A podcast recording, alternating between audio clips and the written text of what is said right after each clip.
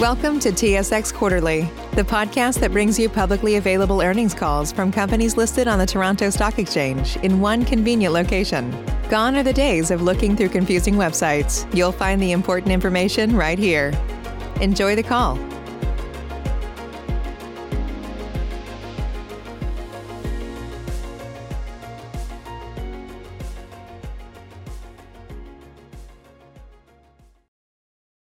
Morning, ladies and gentlemen. Thank you for standing by. Welcome to Maple Leaf's first quarter 2020 financial results conference call. As a reminder, this conference call is being broadcasted live on the internet and recorded. All lines have been placed on mute to prevent any background noise. Please note that there will be a question and answer session following the formal remarks, and we will go over the question and answer session instructions following the conclusion of the formal presentation. I would now like to turn the call over to James Allison, Investor Relations at Maple Leaf. Please go ahead, Mr. Allison. Thank you, Joanna. Good morning, everyone, and thank you for joining us.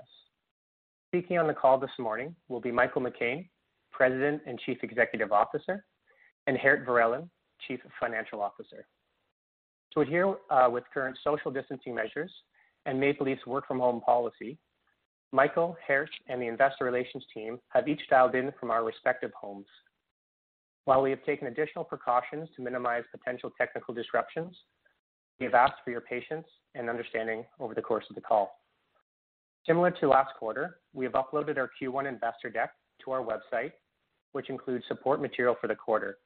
Our call this morning will end promptly at 9:00 A.M., but the investor relations team will be available after the call for any follow-up questions or any detailed modeling questions you may have. I would remind you that some statements made on today's call may constitute forward-looking information, and our future results may differ materially from what we discuss. So please refer to our Q1 2020 MD&A and other information on our website for a broader description of operations and risk factors that could affect the company's performance. And with that, I'll now turn over the call to Michael McCain. Michael? Thank you, James. Good morning, everyone, and thank you for joining uh, Maple Leaf's first quarter 2020 earnings call. I hope that you're all keeping safe and healthy in these uh, difficult moments. In a moment, we'll discuss the performance of our business during the first quarter, as well as our outlook for 2020 and beyond, and then we'll open the call to questions. However, prior to reviewing our results, I'd like to speak for a moment on COVID-19. This is a pandemic that has uh, created a challenging, unpredictable, and unprecedented moment in history, and we've been singularly focused on managing uh, through the effects of this pandemic uh, across our organization. Government has designated the food supply system as critical infrastructure, and this status is guiding our behavior. We're committed to feeding consumers in this crisis. At the moment, as an essential service, our responsibility to our people, our customers, and broader society has never been greater. As we navigate through this environment, uh, we are guided by three priorities. First and foremost, protecting the safety of our people while we operate our critical infrastructure. Secondly, maintaining the security and continuity of our supply chain so that we may continue to fulfill our essential role in providing food for Canadian and international markets. And Third, supporting vulnerable communities. When the spread of COVID-19 first began to escalate within North America, Maple Leaf quickly enacted its pandemic response plan, along with associated business continuity and contingency plans. For our people, we acted early at all of our sites to implement additional precautionary measures, including spacing and screening procedures at our plants. Our people's efforts have been heroic, and we've implemented premium compensation for our frontline team members to reflect this. We were early in recognizing the threats and established appropriate crisis teams to support our work. As a result of this early action, we were able to maintain business stability and continuity. Unfortunately, we have identified some cases of COVID-19 amongst frontline team members that work in our processing facilities. In consultation with public health and the Canadian Food Inspection Agency, we immediately put our playbook to work and implemented appropriate precautionary actions as required. The science of this disease continues to evolve. We applied the best science and guidance updated by the Center for Disease Control and protocols for handling positive COVID cases, protect our people, and ensure the ongoing operation of our supply chain. The application of these protocols required us temporarily to suspend operations at a small number of facilities over the past several weeks for as little as 24 hours to about a week. Each, situ- each situation is different, as you can imagine, and local decisions are based on very disciplined local and situational risk assessments. The health and safety of our people comes first, and we only restart operations at affected sites when it is safe to do so. At the same time, we are doing all we can to minimize risk, including sharing best practices with our industry peers as we work collaborative, collaboratively through this crisis. We have learned a great deal over the past several weeks and are further refining our protocols on an ongoing basis as a result. Our contributions to the war effort itself have been directed to people who are on the front lines of healthcare, uh, helping those effect- most affected and also the most vulnerable in our community. We've donated $2.5 million to the Frontline Fund and would, would encourage anyone on this line to do the same thing. Working with hospital foundations across the country, this fund will support the professional and personal needs of our courageous healthcare workers through this crisis. We've also stepped up our long-standing commitment to reducing food insecurity with a $2 million fundraising campaign under the theme Apart Together, with proceeds going to Food Banks Canada and Community Food Centres Canada. Maple Leaf is committing $1 million towards this campaign.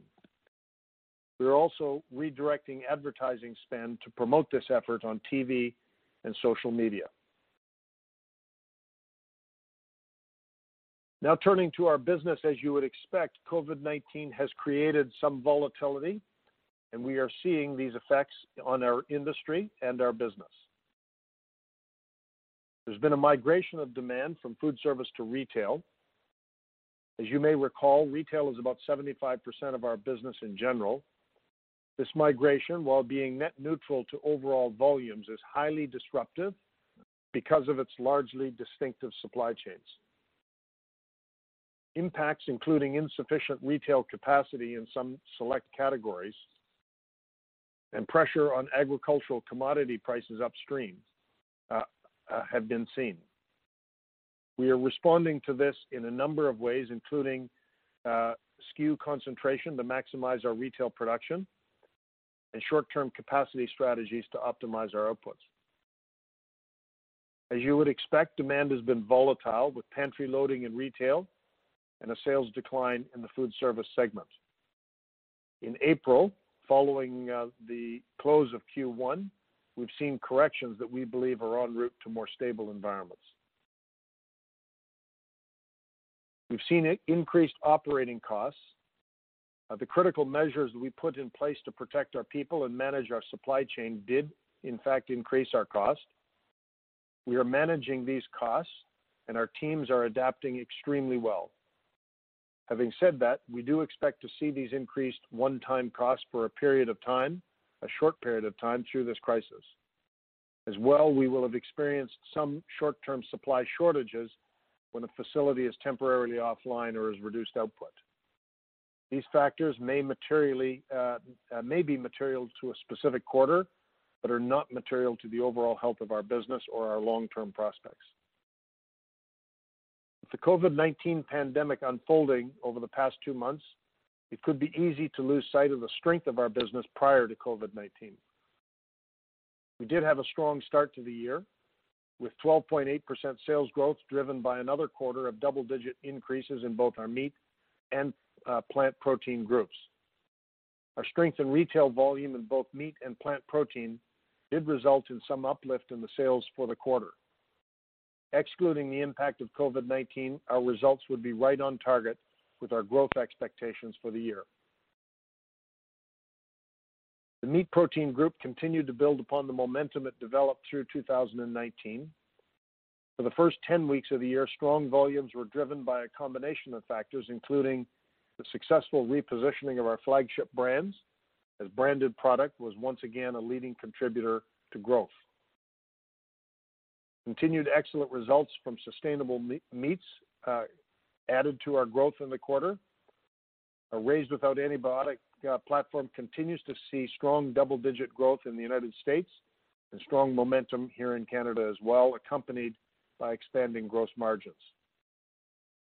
And higher sales uh, in the Asian markets, primarily uh, China and Japan, also contributed to our growth profile in Q1. Meat Protein delivered a 30% year-over-year increase in EBITDA, Uh, and 160 uh, basis points year-over-year increase in adjusted EBITDA margins to 11.3% in what were neutral market conditions in total in the pork complex. This underscores our continued progress towards our goal of 14%-16% adjusted EBITDA margins by 2022.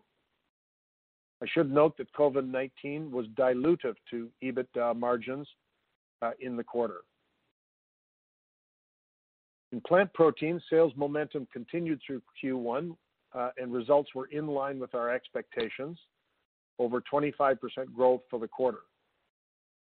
This was driven by both greater distribution of new products and solid growth in our existing portfolio.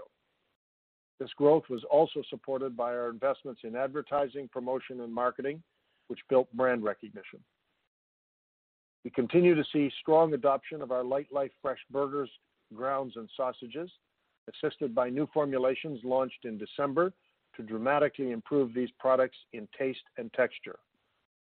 We continue to build on this position with additional innovations under the Field Roast brand, including breakfast sausage patties and links, as well as plant-based chicken nuggets, which were both released in February. These advances reinforced Greenleaf's er, position as the number two company by market share and number one brand by distribution in the U.S.'s plant-based industry. We've made great progress in Plant Protein in the last few quarters. We have two well-established brands with a broad portfolio of products and protein sources. We've got a great innovation pipeline with a skew to the higher margin retail channel. We've deepened our insights in the plant protein market, our relationships with customers and consumers, and we've gained momentum in brand awareness. We continue to see sales traction, and we expect to achieve our targets for the year in 2020 in total. So Now I'll turn it over to Geert, who will discuss both these expectations and our financial performance in greater detail. Geert, over to you. Thank you, Michael, and uh, good morning, everyone. I'll begin today by discussing the company's consolidated performance during the first quarter. I will then turn to a more detailed look at both our Meat and Plant Protein groups. I'll conclude by speaking to some key financial metrics, CapEx, and our outlook for the rest of the year. Sales for the quarter were approximately 1 billion, an increase of 12.8% from the prior year. This increase was driven by strong performance from both our Meat and Plant segments. Adjusted EBITDA for the first quarter was 90.5 million, an increase of 7% from the prior year. This improvement primarily reflects the strong performance of our Meat Protein group, which was partially offset by our continued strategic investments in Plant Protein. As a result, adjusted EBITDA margin for the quarter was 8.9%, a slight decline compared to 9.3% last year. As mentioned earlier in the call, the pandemic's net impact on the first quarter was not material, as it was limited to only a few weeks. During those few weeks, we witnessed increased revenues, a decline in gross margins due to higher production costs, and increased expenses as a result of our efforts to support our communities. In total, COVID-19 was dilutive to our adjusted EBITDA margin in the quarter. Adjusted operating earnings for the quarter were 45.1 million dollars compared to 42.1 million in the prior year, driven by similar factors. Net loss for the quarter was 3.7 million dollars, or negative 3 cents per basic share, compared to earnings of 50.1 million dollars last year, or $0.40 per basic share. Strong commercial performance across the business was more than offset by a $36.7 million impact from non-cash fair value changes in biological assets and derivative contracts. Excluding these fair value adjustments, Maple Leaf's adjusted earnings per share were $0.21 compared to $0.20 in the prior year. I'll now turn to a discussion of Maple Leaf's two operating segments. Meat protein sales for the first quarter were $981.4 million, an increase of 12.7% from the prior year. This improvement was driven by several factors, including strong retail volumes throughout the quarter, including a boost in late March due to COVID-19 related pantry loading, increased sales to Asian markets, a favorable mix shift towards sustainable meats and other branded products, and finally, the benefit of pricing actions taken during the third quarter of 2019. Meat protein adjusted EBITDA for the first quarter was 111 million, a significant increase of close to 31% from the prior year. This growth was mainly due to strong sales growth coupled with a normalization of pork markets towards the five-year average. These positive drivers more than offset several factors, including costs incurred by our response to the pandemic in late March. Adjusted EBITDA margin for the meat segment was 11.3%, representing an increase of 160 basis points over the prior year. Turning now to our plant protein group, where we continue to invest for growth in a high potential market. Plant protein sales for the first quarter were $46.3 million, an increase of almost 26% from the prior year. This encouraging performance was driven by both broader distribution of our new products and strong growth in our existing portfolio. First quarter gross margin in the plant protein was 14.6% compared to 23.2 in the prior year and slightly higher than the fourth quarter of 2019. This margin compression reflects several short-term factors, primarily related to heightened trade and promotional expenditure and supply chain costs. We remain confident, though, that we will increase this gross margin by the end of the year. SG&A expenses in plant protein were 30.9 million and roughly 67% of sales, in line with our full-year outlook as we leverage strong brand awareness built over the second half of 2019. In addition, seasonality was also a factor given that we are seeking to align our spending with key purchasing periods. As we've discussed, these costs represent our strategic investments in advertising, promotion and marketing, organizational capacity, and our innovation pipeline. These investments are designed to establish a strong foundation for the future growth of the group, and we're pleased with their progress to date. Maple Leaf's balance sheet remains strong, with 641 million in net debt and $1.3 billion in undrawn committed credit. While the company has the financial flexibility necessary to complete near-term capital projects, we remain focused on deploying this capital in an efficient and balanced manner with the goal of maximizing shareholder value. During the first quarter, Maple Leaf invested $99.2 million in CapEx, including construction capital of about 57 million. These expenditures were primarily related to construction of our new poultry facility in London, Ontario. With regard to our outlook, I should note that our expectations for both the second quarter and the balance of the year are based on certain assumptions regarding the future of our markets. As expected, the onset of COVID-19 has introduced a degree of uncertainty here. This includes volatility in the pork and poultry markets that has accelerated in the face of COVID-19. That said, we continue to see strong evidence supporting higher live hog prices over the medium term, and Canadian poultry markets should stabilize as we move through the year. We have outlined the known and unknown factors, including the above for Q2 and the balance of 2020 in our slide deck that is available on our website. Specifically for the second quarter, our underlying business continues to be strong, and we expect to see heightened demand from the retail channel with lower sales from food service. We expect that incremental COVID-related expenses such as labor, personal protection equipment, and increased sanitation could be up to $20 million for the second quarter. Obviously, where possible, we're looking for ways to reduce expenditures in other areas to mitigate some of this incremental expense. At this time, we're only assuming a significant increase in COVID-related costs for the second quarter. As we make our way through the next two months, we hope to have a better understanding of how to plan for COVID for the back half of the year. While we deal with the challenges created by the pandemic, we remain we maintain our strategic focus on profitable growth in the Meat Protein Group and investing in our Plant Protein Group. Now, things can change quickly, but at this time, we see no elements that materially change the overall expectation for our 2020 performance as outlined in February. And just let me walk you through the highlights of that outlook uh, once more. For our Meat Protein Group, we continue to expect to deliver mid to high single-digit sales growth coming from momentum in sustainable meats and higher sales to Asian markets. Although it is unlikely to be linear, we expect to deliver gross margin expansion in meat in 2020. This improvement will be driven by mixed benefits in prepared meats, pork complex conditions closer to the five-year average, and higher sales to Asian markets. This quarter, as a reminder, gross margin expanded by 90 basis points to 16%. These factors, combined with continued SG&A efficiencies, are expected to drive adjusted EBITDA margin expansion in 2020, advancing towards our stated goal of 14%-16% uh, to be achieved by 2022. This past quarter, uh, meat adjusted EBITDA margin grew by 160 basis points to 11.3%, representing continued progress towards our target. In the Plant Protein Group, we continue to expect to deliver sales growth of approximately 30% in 2020 based on an acceleration during the year, consistent with our long-term target. We mentioned already that we did not expect this growth to be linear and that the first quarter would likely be lower.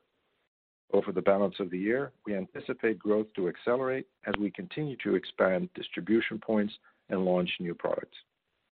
We expect growth to be driven by continued new product innovation, brand renovation in both our Lightlife and Field Roast brands, and increased distribution points. We continue to expect our Plant Group's gross margin to expand relative to 2019 as the business continues to grow and we optimize operational efficiencies and minimize startup costs. There's more work to be done, though, but we remain confident in this target for the balance of the year. We continue to anticipate SG&A expenses in Plant of roughly 150 million dollars over the course of the year, largely driven by continued investment in advertising, promotion, and marketing. This will include continued spend on talent and operations to develop our organizational structure, as well as research and development to support product innovation. We're adjusting our capital outlook for the year. Expenditures in the first quarter were lower than planned, partially as a result of large construction sites such as London Poultry being temporarily shut down as part of the government's measures to fight COVID-19. Based on what we know now, this construction site will uh, will be closed until the end of May. Over the next couple of weeks, we should be getting more clarity on what sites can continue, but it is reasonable to assume that our capital spend for the year will be at least 50 million lower than what we communicated in February. We do not believe that this will result in a meaningful delay in terms of completion of the London or Shelbyville plants, though. In short, Maple Leaf has a stable, resilient model, business model. We have been extremely vigilant to maintain business continuity, and we are fortunate to be in a line of business that is somewhat protected from the devastating COVID-19 impact in other areas of the economy. With confidence and discipline, we will continue to execute on our long-term strategy. I will now turn the call back to Mike. Thank you, uh, Geert, for that comprehensive review. To carry on from what uh, Geert concluded with, we are extremely fortunate to be in what is a relatively secure and stable uh, industry. Uh, As I stated at the beginning of this call, we're pleased with the progress that we've made in the first quarter, with strong performance from both our Meat and Plant Protein Groups, keeping us on track for our long-term targets. While there's some degree of uncertainty in the near term, I am confident that we possess the organizational discipline and the expertise to manage through this unprecedented time. As critical infrastructure, as well as a company that is resilient in a time of great uncertainty, Maple Leaf also has a responsibility to serve the broader community and to be a leader in supporting at-risk communities, our frontline workers, and other stakeholders. I'd like to conclude by expressing my profound gratitude for our frontline team members who come to work every day to make the food on which we all depend. I'm humbled, and I'm grateful for your commitment and inspired by the dedication of all our people to persevere and succeed in this environment. So, with that, I'll now open up the line for questions. Operator. Thank you. Ladies and gentlemen, we will now begin the question-and-answer session. Should you have a question, please press the star followed by the one on your touch-tone phone. You will hear a three-tone prompt acknowledging your request. If you are using a speakerphone, please lift the handset before pressing any keys. Your first question comes from Irene Nattel. Please go ahead. Thanks, and good morning, everyone. And, you know, again, thank you for the enhanced disclosure. Um, obviously, all of the problems that we're seeing in the U.S. with very large plant shutdowns and here in Canada as well have raised a lot of questions. I was wondering if you could just take a couple of minutes, Michael, and walk us through. I mean, you said you have a couple, of some closures in smaller plants, but any differences in the way in which you operate your larger facilities? And I know this is really tough, but you know, the probability in your mind of, or the risk in your mind of one of the big plants going down. Well, thank you for that question, Irene, and I am absolutely going to avoid uh, doing any compares or contrasts or differences in this uh, situation because uh, every single situation is different and unique. And the, and it's based on the local risk assessments that are a very complicated and integrated assessment of the plant's status Uh, combined with the uh, community status. And um, uh, those decisions are made collaboratively with public health and the CFIA. And um, it is virtually impossible for me or others and inappropriate to try and opine on on any differences, and I hope you can understand that. Um, the What I will say is that Um, I believe that we were very early uh, in uh, in recognizing the risk uh, that this pandemic would create and accordingly adopted very rigorous protocols um, for our people. And there's a range of those protocols that accomplish objectives like working from home where possible, like social distancing, Uh, very aggressive screening uh, in our facilities, uh, appropriate protocols throughout the facilities that we've described many times before, following the application of CDC guidelines around temperature checks and and PPE, amongst our, including masks, amongst our frontline um, teammates. So all of those, I think collectively, the fact that we were early adopters uh, and worked very collaboratively with public health and the CFIA uh, in terms of the community component of these things, I think uh, helps to mitigate the risk in our supply chain. And I and I think has contributed to a relatively stable and secure outcome to date. In terms of assigning or opining uh, on what the future probabilities of disruption are, again, it's very difficult to assess that because of the local conditions and the local community impacts uh, that are that are uh, integrated with these outcomes. And those are very difficult to to opine on, Irene. But right right now, I believe we're in I think we're in, in pretty uh, in pretty good position right now, pretty good shape. Uh, you know, certainly relative to to others, but you know, there's a certain sense of unpredictability to that going forward. I Understood, Michael. And also presumably, um, as we enter a period, if you will, of even higher risk as you know, the economy and people start moving around a little bit more, all of these protections presumably will remain in place. Yeah. Well, that's certainly our intent. And I think, Uh, you know, our communities in general have have really not uh, uh, not landed on exactly what those reentry strategies should be, um, either for critical infrastructure or non-critical infrastructure. And I think that's work in process. Right now, we're just concentrating on incredibly vigilant application of our protocols to date. I believe that the risk profile in our supply chain is less today than it was 30 days ago, largely because I believe that uh, it's clear from the data that the social distancing in Canada has been uh, effective, uh, and and I think all of the modeling uh, suggests that. And uh, our protocols in the supply chain are 30 days more mature today than they were uh, they were uh, a month ago. So, you know, I believe that the risk profile to the supply chain today is less than it was 30 days ago, but but I would say that in the next stage of this evolution, as the economy uh, begins to open up, we will have to carefully craft with public health and the CFIA and industry partners uh, exactly what that looks like in the next stage. For sure, our priorities won't change, which are number one, protecting our people while we operate uh, while we operate this critical infrastructure, and protecting business continuity. That's very helpful. And just one other question, if I might.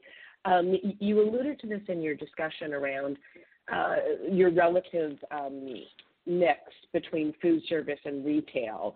Mm-hmm. Can you mm-hmm. just spend a couple of minutes talking about the ability, and it sounds like it's a good one, that you have to really to pivot the product um, and the SKUs away from food service to retail and your ability to, to meet the demand as we move forward? Well, generally, we've been we've been able to meet the demand uh, of the increase in retail versus uh, generally. Uh, so, which is why our I think our volume in, in total is going to be neutral, maybe a slightly positive bias, but call it, call it for the purpose of this discussion neutral. Uh, in that uh, in that food service decline, retail uh, retail gain um, uh, shift. Um, but I would tell you that Irene is very, very category specific. So there are some categories that um, that we uh, have the capacity to meet the uh, the retail growth uh, while the food service contracts. There are some other categories that we're more restricted on, but we're in those categories we are taking steps, as I alluded to, around optimizing our retail retail production output through things like uh, SKU optimization and, and other operational tactics that are that have been uh, very effective. So, you know, on, in general, I think the macro theme is we're we're in pretty good position to be able to take advantage or to be able to not take advantage of, but to really uh, shift with that uh, with that uh, channel disruption. That's great. Thank you. Thank you. The next question comes from Michael Van Aelst. Please go ahead. Hi, good morning. Um, good morning, Michael. So I just want to touch base specifically on more the Brandon facility and, um, you know, given that, you know, if one plant was to go down, that could have a bigger impact, it would be Brandon. So, you know, there aren't many cases in Manitoba, so certainly that is a positive going for you. But what would be your what would happen to your pork supply, or how would you adjust your business, your supply chain, if Brandon had to was forced to close down for any period of time? Well, I hesitate to speculate because these things are are so dependent on local uh, risk assessments, uh, and you, you know there there are there are very difficult uh, circumstances that are certainly being experienced in uh, in other parts of North America, where it, you know the impact, if if extended, goes right back to the goes right back to the farm and uh, and affects producers in the way that are relatively obvious that we're seeing throughout North America. That's happening in in um, uh, in all of the species uh, in protein. Um, so. Um, uh, you know, speculating, Michael, on exactly what that would look like would be would be very challenging because it's this so uh, so specific to the to individual circumstances. What I would tell you is that we're in the Brandon facility, like all of our facilities. As I said, uh, mentioned or said to Irene, I think we're in uh, in a uh, stable and secure position as of as of today. Manitoba happens to be uh, to be um, in a very good position uh, in in terms of their uh, outcomes, their public health outcomes. But in addition to that, we've got just we've got very, very, very vigilant, rigorous protocols in place at the Brandon facility, as we do in all of our facilities today. But uh, they've, they've the, the team in Brandon have done a done a very good job and are uh, at applying those uh, those uh, those protocols, um, and uh, and I've got confidence in them. It doesn't, you know, the the situation is uh, again is very integrated to the community and the community status, uh, and um, uh, and in that community, I think we've got a uh, we've got a, uh, a very stable situation at the moment. But Michael, what like let's say it were to shut down hypothetically for a week or two, would you be able to source raw pork from other sources, uh, given yes. tight supply right now, uh, to to continue manufacturing or your your your prepared meats? Uh, I believe I, I believe we would, uh, and I believe we would. Uh, certainly, there would be. It depends on the the market conditions at the time, but I believe we would. Yeah, and uh, you know we operate with we operate with inventory, right? So uh, so I think there's some inventory uh, components of that as well. We so so the short answer is, Michael, is would it be disruptive? Of of, of course it would be disruptive, but you know the um, I, am just not going to speculate on on what the various scenarios would be and and what worst case scenarios would be because I don't you know I I just don't know what the profile of that would look like. But right now, I believe we are in relatively speaking very uh, secure position uh, relative to our industry. Okay. And would you be able to quantify the dilutive impact of COVID to EBITDA margins in the first quarter? Uh, it was just slightly dilutive, uh, Michael. Slightly. Not not significant, just slightly. Yeah, it's really small, Mike. Okay. And then, um, I, I don't. This will be a tough one, maybe, but you know, last night President Trump uh, ordered all the food plants to stay open. Essentially, you know, we've seen spreads processing spreads really run up uh, in the face of 25, 30% reduction in processing and slaughtering capacity in, in the U.S. And do you think that, in your view, do you think that, that processing capacity can recover quicker with this order, or do you think it's, you know, the fact the the fact that you know people are homesick and, and the employees might not want to work in this environment might keep production uh, capacity or pro- slaughtering capacity uh, down for an extended period of time in the U.S.? Uh, I think it will aid uh, the recovery of their processing capacity, but I don't necessarily believe that that recovery will be overnight or quick. But it will obviously aid the recovery. I think it recognizes the critical infrastructure that the food supply represents. I mean, in a situation like this, I, I, just can't imagine the stress on a society that would occur uh, if our food supply system uh, becomes dysfunctional. And uh, that, uh, I think, recognizes that criticality. And so, obviously, Michael, it will aid in that. But I, I just don't know. I do not know their individual plant circumstances, the integrated nature of their uh, of their outbreaks with the community, uh, and what the local judgments or risk assessments that are being applied that might influence their ability to bring back those supply chains. They're just so local that I, I cannot uh, offer an opinion on that, other than just saying that broadly speaking, recognizing the criticality of the infrastructure uh, will aid the recovery in some way. I, but I just can't opine on exactly how. All right, thank you. I'll pass it on to someone else for now. Thanks. Thank you. The next question comes from Derek Dley. Please go ahead.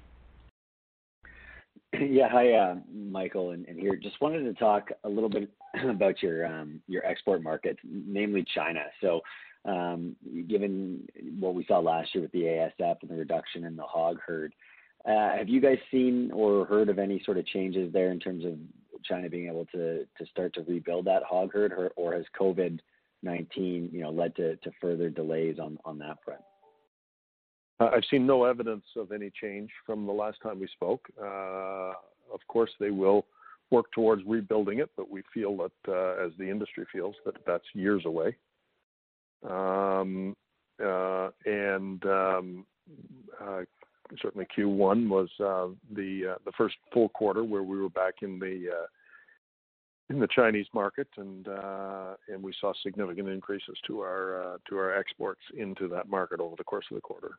I have not seen any fundamental change from the last time we spoke, Derek.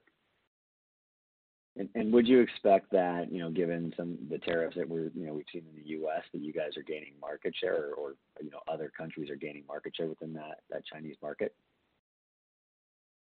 Well, by definition, the fact that we've had such strong growth, it feels a little bit like that. But you, you look at the data coming out of the United States, uh, their their exports into uh, into China, I think last time I last time I saw the data was up 100% into China, uh, so from the United States. Now, that will obviously be impacted by the by the more recent than the last couple of weeks, the recent contraction of their of their processing capacity. You know, um, they've seen 25%-30% reductions in the U.S. Uh, processing uh, just over the last couple of weeks. So, so that will obviously impact their uh, their export capacity into that market. But again, I don't, I can't opine on terms of how long that will persist for, given given um, the volatile situation that they're facing. Um, But you know, what I do know is that uh, we are uh, at Maple Leaf uh, active exporters into that market. Um, we're we're maximizing the opportunity to sell into that market as much as we can. and and um, You know, I think that we expect that to continue. Mm-hmm. Okay. Um, in terms of just the consumer purchasing behavior that you've seen in you know sort of the early stages here of of, of COVID-19, have you seen any any changes in in purchasing behavior? Are consumers you know looking to buy more of of sort of legacy products or what they're used to? Or are folks trying new products, maybe trying you know more of your your PPG products? Can you just comment on, on what you're seeing there? Well, we've seen, uh, as I said, uh, in my remarks, we've seen growth in retail, uh, contraction of our food service business, although some data points are showing that the food service business more recently in the last in the last few weeks are are starting. There's getting some some small amount of rebound in the food service channel in the last few weeks, I think, which is good news for them. Um, in terms of consumer behavior, um, Uh, yeah, I think there there is some evidence of uh, of people migrating to traditional products. We've seen uh, real strength in categories like um, wieners and sausages, sliced meats, bacon, some weakness in deli products, for example. As you can imagine, deli operations in most retail outlets are not functional or or significant reductions. Um, uh, some categories like uh, like uh, lunch kits tend to suffer with people with with families at home. Um, certainly, from a broader perspective, we've seen tremendous growth coming in, more coming into the second quarter than than the first in our plant-based business. I think that continues to accelerate. Um, but some of that is just due to the uh, to the seasonality of uh, that uh, as the second quarter comes into kind of the the more seasonal sweet spot for that for that category as well.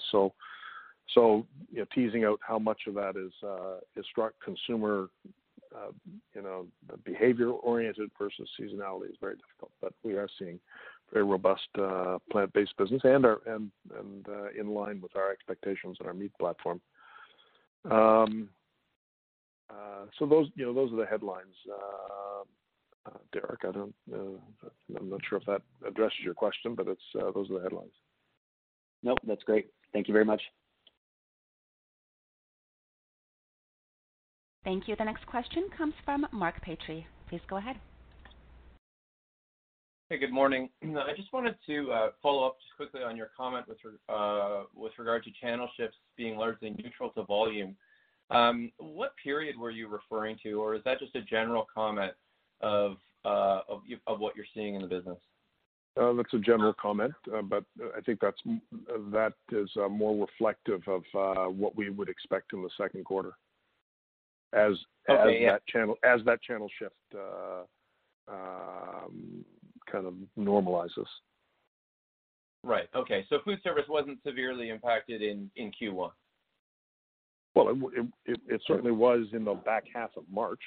Uh, the last two, all of these shifts basically accelerated and impacted our results in the last two weeks of the quarter, where we saw you know dramatic declines in our food service business and uh, a bit of a hoarding effect in retail.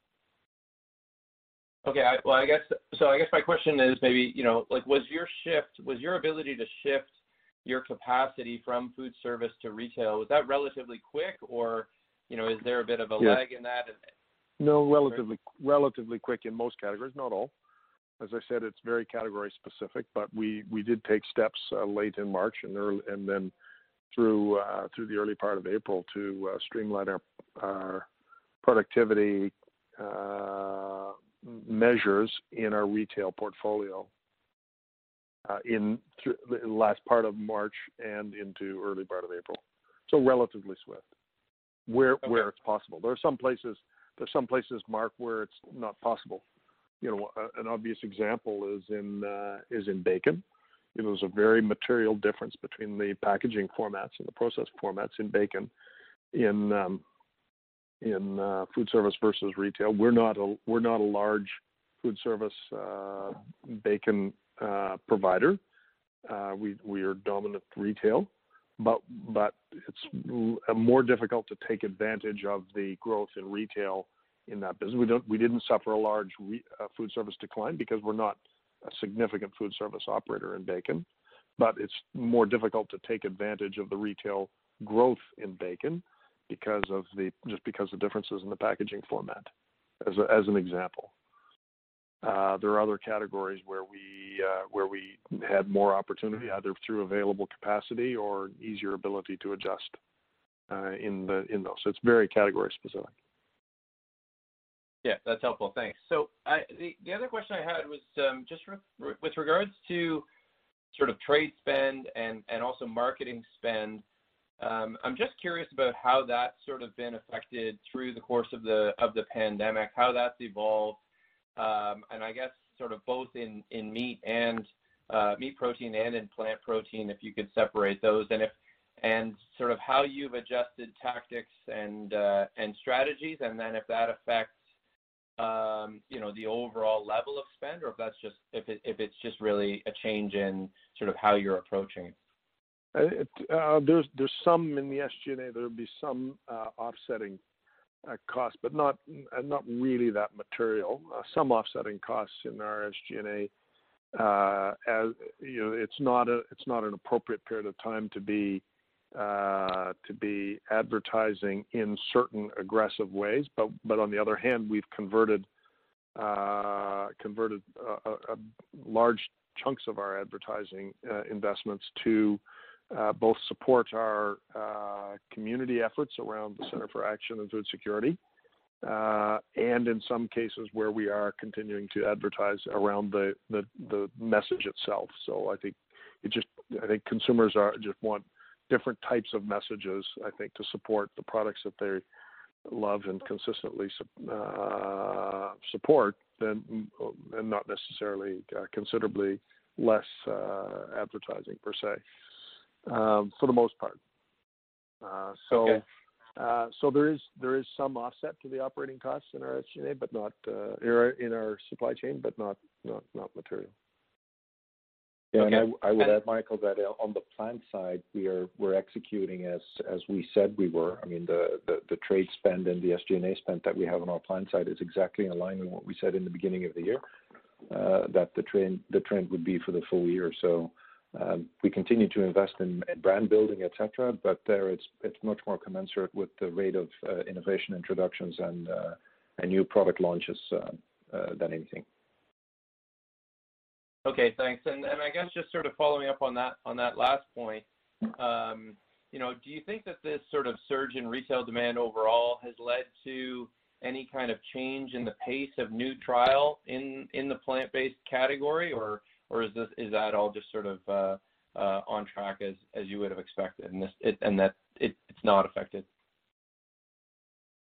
I wouldn't say that it's not affected because that would be too much of a bright line. There's some effect, but it's not material. We're we're marching forward with our plans as uh, as expected. So I, there's clearly from a tactical perspective, there's there's some impact category by category, product by product, customer by customer, but it's not really that material, Mark. We're continuing forward.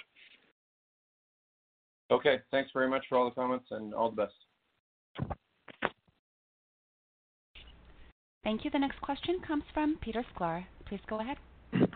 Uh, I just want to talk about packer margins for a second. As you know, the packer margins in the U.S. have really widened out with, uh, you know, these plants that have gone down. So my question is, how integrated is the Canadian pork market with the with the U.S. market? So if if packer margins are, you know, expanding in the U.S., you know, does that translate into the into the same dynamic in Canada, or are there certain structural issues for pork to cross over the border? So it is, it, uh, Peter, to answer your question, Uh, I'd answer it in a couple of different ways. First of all, it's directly linked, so it's not a question of is it influential. It's directly linked to the Canadian market, and the Canadian market operates in in complete sync with the U.S. market in that regard.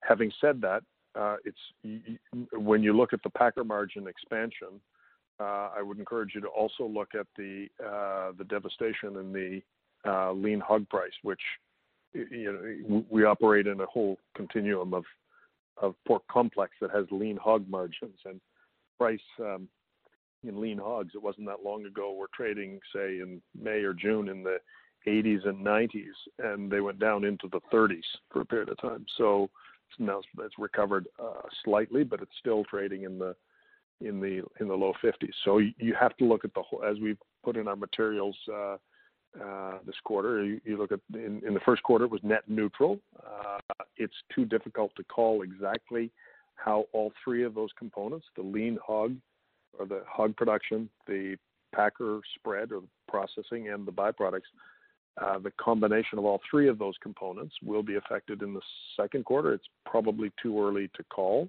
how all three of those are, but we certainly expect for the year to be basically on track with our guidance, which is, you know, neutral to five-year averages, or maybe slightly better. With respect to Maple Leaf, the third part of this is, though, is uh, Maple Leaf operates with a very, very high proportion of value add in our product mix. And what that means is, to Maple Leaf, is that while the packer margin and hog production margin and byproduct markets has an influence on our performance, we don't have either the low lows or the high highs as a result of those changes in markets. We have a much more stable and predictable profile against those markets because of our high value-added uh, mix. It will be uh, influenced by it to some degree, as we've disclosed every quarter, but we won't have the extreme volatility that that might represent in our portfolio. Right. Okay. And then just as a follow-up, um, you know, with the issues that they're having in the U.S., uh, in their pork plants, uh, I would assume the U.S., they're looking for products. So has that impacted your export of, you know, your branded, uh, prepared meats business into the U.S. grocery channel? Like, is there additional demand for your product? It hasn't uh it hasn't to date. You know, we've got great demand for our products in the United States, but not really connected to what's going on with their supply chain. Most of our demand growth in the U.S. has been uh, as a result of our double-digit growth in sustainable meats. Uh, We've had great success in the Greenfield brand uh, in the U.S. marketplace in, in sustainable meat, and our sustainable meat portfolio is driving our growth in the U.S. marketplace, not COVID-19. Right. Okay. Um, the uh, having said that, coming you know uh, with the contraction in capacity in the United States, uh, I think it's fairly fairly accurate to say that it's likely the contraction in capacity of say 25 30 percent, very very short term, is more likely to affect their exports than their domestic market. Um, so um, I suspect that they will protect their domestic supply chains uh, at the expense of their exports. But I don't, you know, I can't say that for certain. But I, I would think that's logical. Okay. And then just lastly, um, just seeing you double your sales to China, um, like there's so many moving parts. There's all the trade issues, there's the COVID issues, um, the issues they've had with uh, obviously with their domestic hog production. Like bottom line, like what what is it that's really co- allowed you to double your sales to China? Um, Is it all of the above? Yeah, demand. We we've we've uh, their demand, which started to materialize in, in middle of 2019. We were not able to access that demand uh, in the first instance because of the uh, because of the restrictions that were placed upon the Canadian industry by uh, China from in Q3 and 4 of 2019. That changed, as you know, in in early December of 2019, and so that's a it's a demand led uh, shift. There's uh, the the the uh, the supply shortage the, in in China is you know 15 to 20 million tons per annum, and Canada's role in that is de minimis, relatively speaking. So uh, there's a you know our, our ability to fulfill that demand is restricted only by the our availability of uh, of uh, product to sell, which is you know obviously limited by our own supply. Right. Okay, um, that's everything I have. Thank you. Thank you. The last question comes from George Doumet. Please go ahead. Good morning, guys. Okay, George. Um, there seems to be a second a second wave of pantry loading uh, in the U.S. because of I guess, all the headlines and the talks around uh, supply disruptions out of, the, out of the plant. So I'm just wondering if you're seeing anything equivalent to that at all in, in Canada. Have not seen that to date, uh, George, but I you know, I couldn't say that that wouldn't happen. I think certainly the the media has been more uh, more attentive to the supply chain challenges in the U.S. than in Canada, because largely because they've had more supply chain challenges in the United States and Canada. But I, you know, I can't say that that wouldn't uh, that that wouldn't occur again. Okay, just one last one for me on the uh, the higher supply chain costs that you guys called out in the, the plant-based business. Can you maybe give a little bit of color on what they were and how they would look like, I guess, in, in the environment where you do see the higher demand that you've called out for in, in Q2? Well, the, the Yeah. yeah, Geert, why don't you take that one, Geert? Go ahead. Yeah. Um, so we, we called out additional uh, trade trade spend and supply chain costs, and we do believe that as we as we continue with the growth cycle that we have now, right now, with the growth numbers that we are seeing in, in, in April, we're going to be able to to better source that and better organize that. Um, so we're we're confident that we can get that down or better under control, such that we can get the gross margin up. Okay, thank you. Those are my questions. Thank you. That concludes the question and answer session. I will now turn the call back over to Mr. McCain for closing remarks. Okay. Well, thank you very much for uh, for everybody joining today. Uh, again, these are unprecedented times. Uh, I'm very I'm very very proud of the uh, the the um, uh, dedication and commitment of our, all of our team members to um, both meeting our obligations as critical infrastructure, but also contributing to the war effort uh, in the ways that we have and been supportive as as our as our teammates have been uh, to all of the uh, societal requirements uh, and obligations during this time. So it's unprecedented period, but I think we've we've we have demonstrated the resilience of our business model and the strength of our people uh, through this, and uh, very proud of them in virtually every way. So, uh, thank you for all of your support. Um, we uh, look forward to reporting, uh, you know, significant improvements on both public health and um, and our business results in the future. Uh, and and there will be a time when we can be together again. So, thank you for your support, and I I look forward to connecting with you next quarter and as we as we um, uh, work our way through this uh, these challenges. So thank you, and uh, look forward to the next time. Have a great day. Ladies and gentlemen, this concludes your conference call for today. We thank you for participating, and we ask that you please disconnect your lines.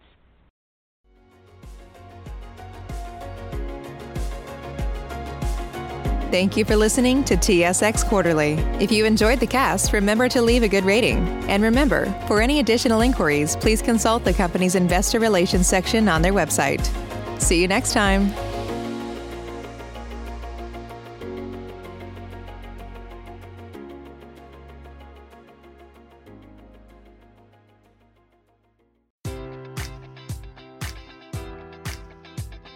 Enjoy all your favorite sports like never before at BetMGM. Sign up using code Buckeye and receive up to $1,500 back in bonus bets if you don't win your first bet. When you register with BetMGM, you'll get instant access to a variety of parlay selection features, live betting options, and the best daily promotions in the business. And with BetMGM at your fingertips, every play and every game matters more than ever. Place your money line prop, or parlay bets with the king of sportsbooks today. Sign up using code Buckeye and receive up to $1,500 back in bonus bets if you don't win your first bet.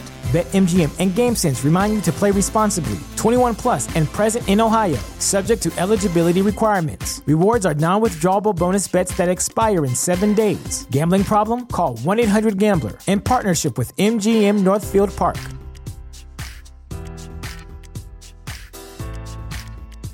You know how to book flights and hotels. All you're missing is a tool to plan the travel experiences you'll have once you arrive. That's why you need Viator. Book guided tours, excursions, and more in one place. There are over 300,000 travel experiences to choose from, so you can find something for everyone. And Viator offers free cancellation and 24 7 customer support for worry free travel. Download the Viator app now and use code Viator10 for 10% off your first booking in the app. Find travel experiences for you. Do more with Viator.